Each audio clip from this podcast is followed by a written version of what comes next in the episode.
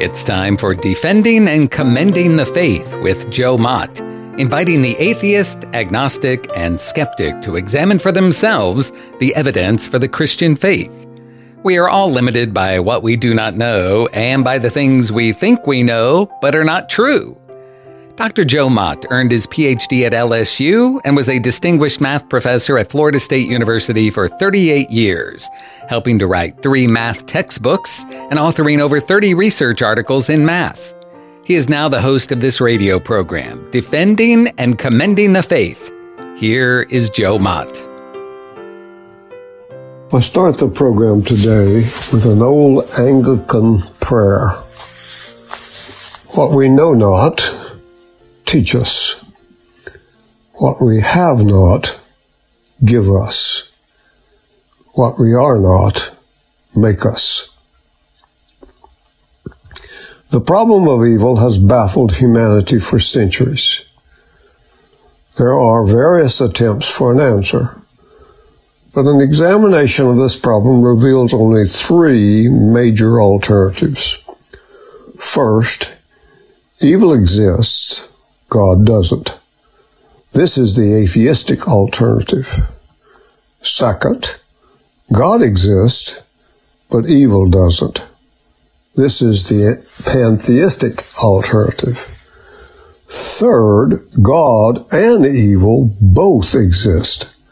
This is the theistic alternative. I have not finished discussing the first alternative the atheistic one, that evil exists but God doesn't. Let me review what we know at this point. We need to make the distinction between the intellectual and the emotional problem of evil. The intellectual problem comes in two forms the logical version and the probabilistic version. According to the logical version, the claim is that it is logically impossible that God and evil can coexist.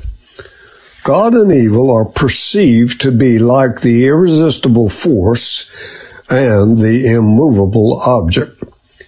People commonly think that if God exists, then evil cannot exist. And if evil exists, then God cannot exist. Thus, since obviously evil exists, then it follows, using that common interpretation, that God does not exist. This logical interpretation of the problem of evil has prevailed for centuries up until the recent decades. As I have said, the problem with this interpretation is that there is no rational reason to think that God and evil are logically incompatible with each other. The common interpretation about God and evil is actually false reasoning. After all, there is no explicit contradiction between them. If the atheist means that there is somehow an implicit contradiction between God and evil, then he must be assuming some hidden premises which would serve to bring out this contradiction and make it explicit. But the problem is that no philosopher has ever been able to successfully identify such premises. Epicurus, David Hume, J. L. Mackie, H.G. Wells and Bertrand Russell attempted a classical problem of evil argument which included two additional premises. The first premise says, an all good, all powerful God exists. Premise two, if God is all good, he will destroy evil. Premise three, if God is all powerful, he can destroy evil. Premise four. But evil is not destroyed. Conclusion. Therefore, there is no all good, all powerful God. But their attempt failed because they made two major mistakes in their classical problem of evil argument. If there were, in fact, contradiction in these premises, there must be also two other additional conclusions, namely, God exists but is not all good, or God exists but is not all powerful. That's the first mistake. I've shown that there is no contradiction between God and evil by adding another premise. God has morally sufficient reasons for permitting evil in the world. If there is no contradiction in the argument with these three premises, then there was none when we had only two. The second mistake made in this classical problem of evil argument is that evil would have been destroyed by now if God were capable or wanted to. But then we can change the classical argument by inserting the word yet in the fourth premise. So now premise four reads, evil is not yet destroyed. Now we can reformulate the conclusion so that it would read, therefore, evil will be destroyed eventually. This agrees with what the Bible teaches. It is widely recognized among contemporary philosophers that the logical version of the problem of evil has failed to prove any contradiction between God and evil, and thus the logical problem of evil has, in truth, evaporated. The coexistence of God and evil is logically possible. Remember this fact. In discussing the evil no God alternative, it is profitable to see the implications of an atheistic universe. Scripture says, wisdom is justified by all its children. So let's see some of the children of atheism. The human heart cries out for meaning, value, and purpose. But these are precisely the things that are denied in an atheistic cosmos. In episode 3, I said that atheism always leads to nihilism. Nihilism is literally nothingism, meaning the total rejection of any transcendent values or ultimate meaning. Since nihilism is self-defeating, and since atheism leads to nihilism, it follows that atheism is ultimately self defeating. In the book River Out of Eden, Richard Dawkins, one of the high priests of the religion of atheism, and the Darwinian evolutionary guru, writes, quotes, In a universe of electrons, selfish genes, blind physical forces and genetic replication, some people are going to get hurt. Others are going to get lucky. And you won't find any rhyme or reason in it. No justice. The universe we observe has precisely the properties we should expect. If there is, at bottom, no design, no purpose, no evil, no good, nothing but blind, pitiless indifference. He adds, DNA neither cares nor knows. It just is. And we dance to its music. End quotes. Also, without God, we have no basis for morality. This means that values such as right and wrong and good and bad are totally relative and have no foundation. If a human being is the product of an accidental collocation of molecules in an ultimately impersonal universe, human values such as honesty, brotherhood, love, and equality have no more significance than treachery, selfishness, injustice, hatred, and prejudice. Let the ramifications of that sink into your thinking. Dostoevsky said, if there is no God and therefore no immortality of the soul, there can be no virtue, and therefore everything is permitted. Human beings are stripped of purpose in a godless reality. An impersonal cosmos is bereft of purpose and plan.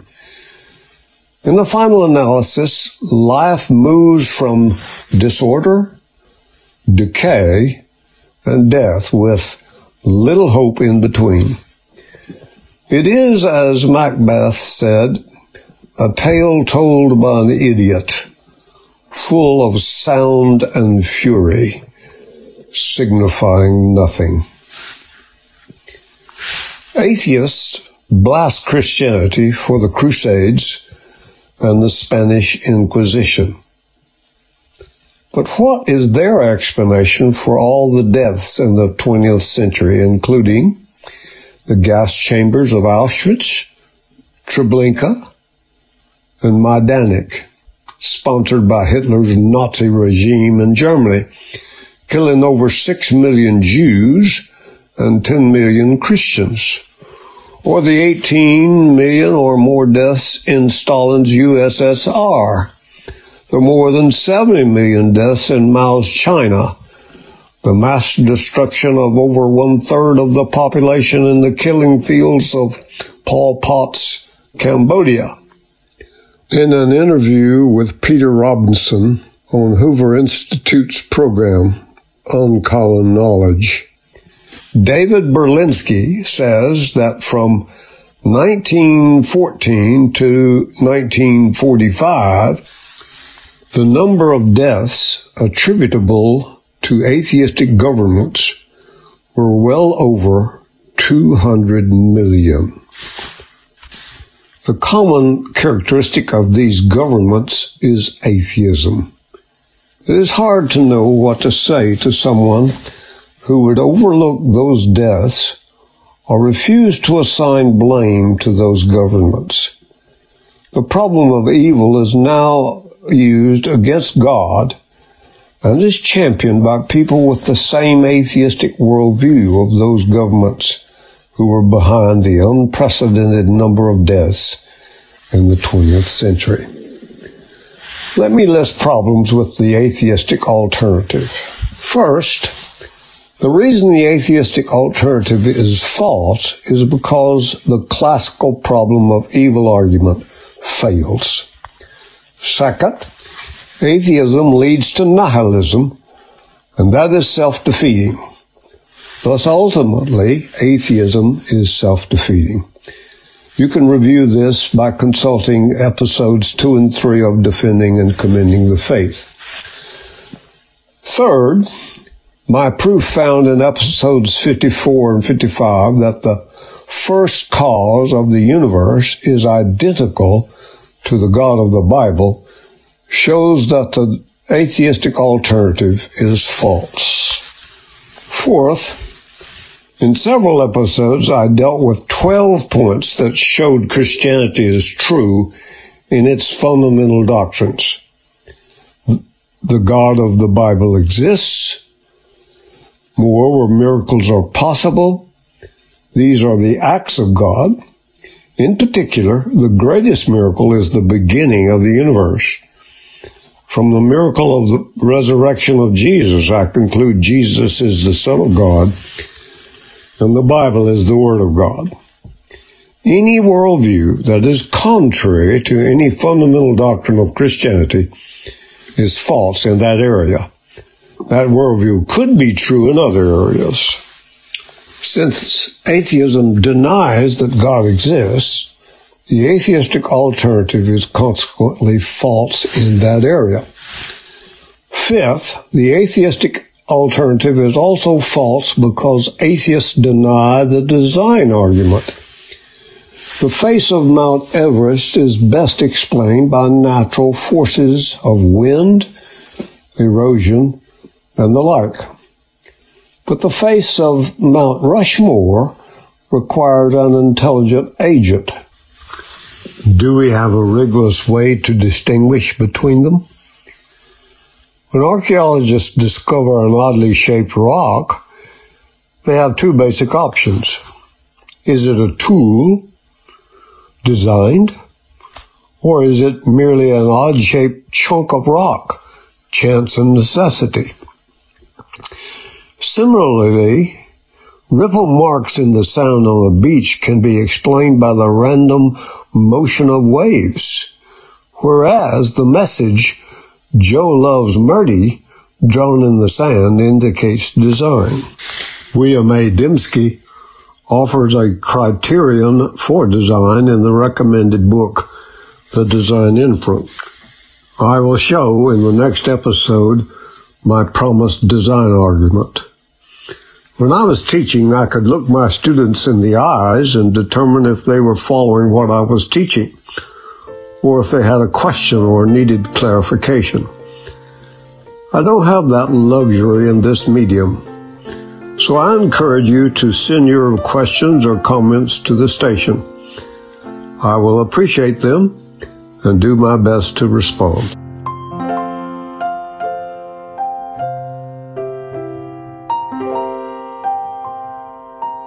Thank you for listening to Defending and Commending the Faith with Joe Mott, a production of Wave 94 Radio in Tallahassee, Florida.